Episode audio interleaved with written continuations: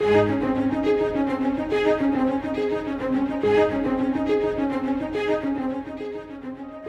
our busy world, family time frequently gets neglected.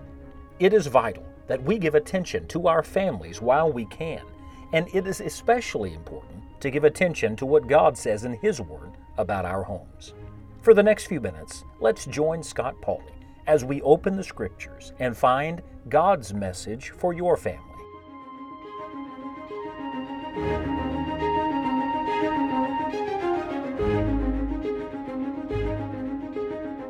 Train up a child in the way he should go, and when he is old, he will not depart from it.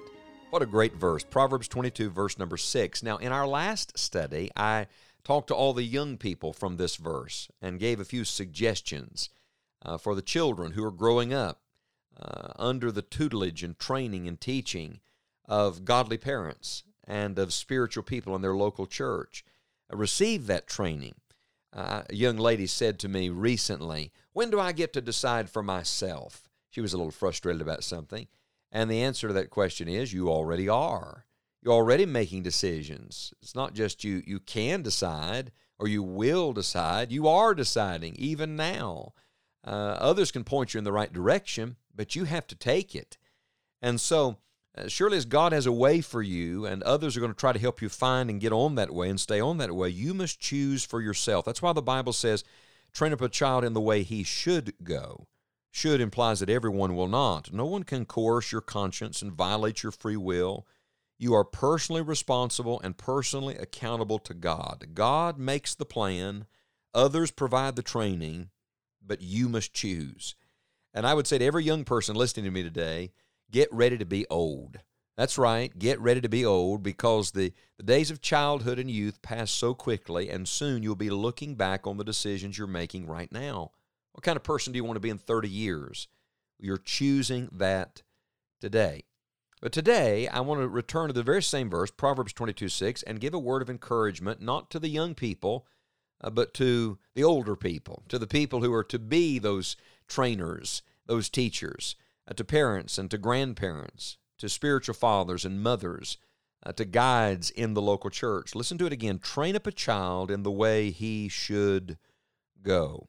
The word train here is the only time actually that this particular Hebrew word is used. That's interesting. It's used one time, Proverbs 22, verse number 6. It literally means to dedicate or to discipline, and it comes from a root word that means to narrow down, to narrow something, like a funnel narrowing to a point.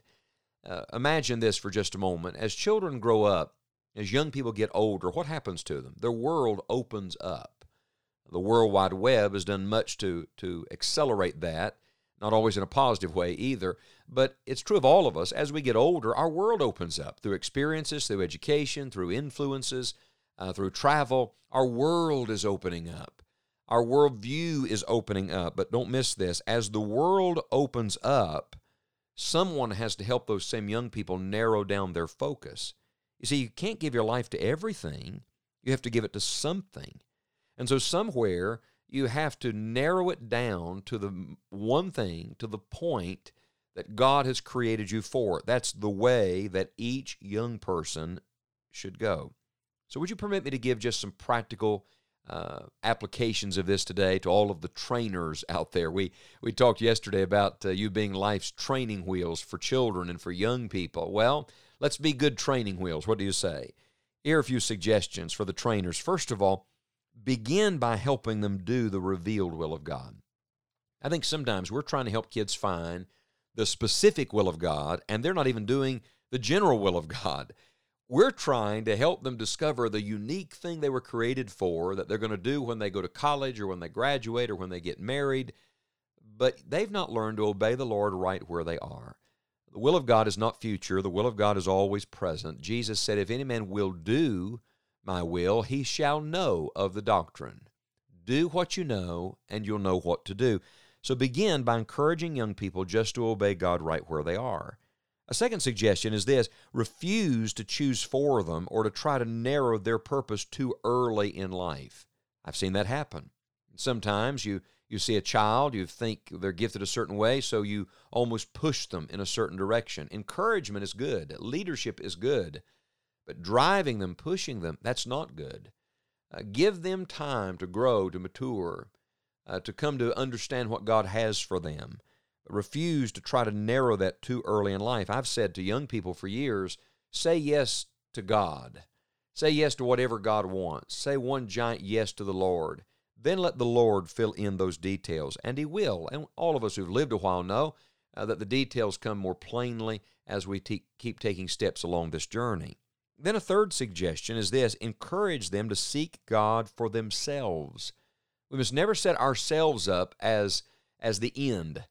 Uh, we are part of the means to the end. Remember, we're the training wheels, but we're not here forever, and uh, we're not even to, to guide them forever. We're to guide them to God and teach them to walk with God for themselves. I think this is the greatest thing you ever do for a young person is teach them their own access to God and their own accountability to God. Encourage them to seek the Lord for themselves. If young people would read God's Word and pray and walk consciously every day with God, the Lord would help them discover His plan and purpose for their lives. Then, number four, help them to identify and develop their unique gifts. Every young person's made with some gift, some talent, some ability. Uh, help them to identify what those are and to develop them.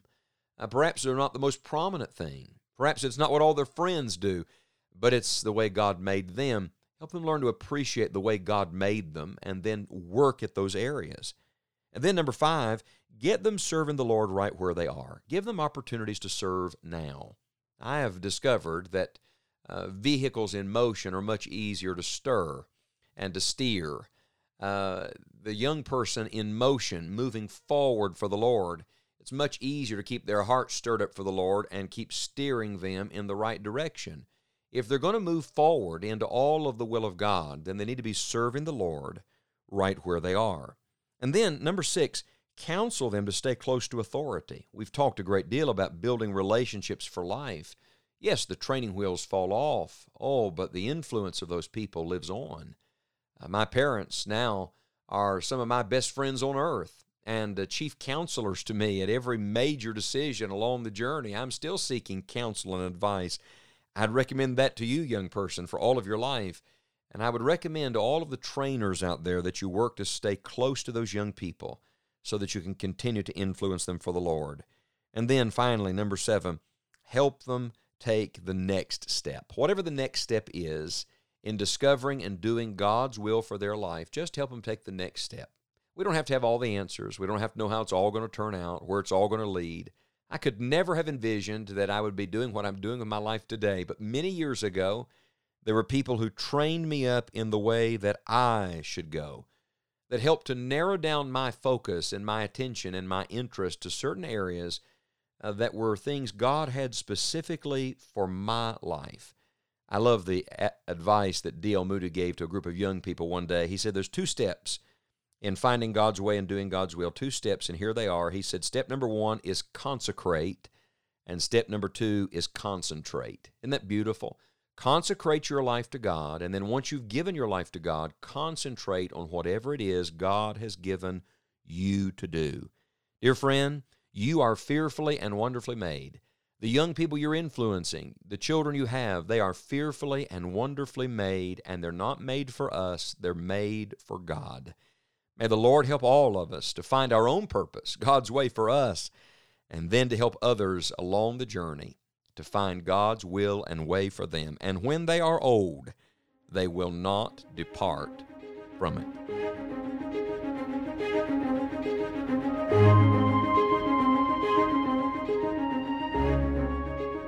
We hope that you will spend some time talking with your family today about these truths from God's Word and spend time praying for each member of your family.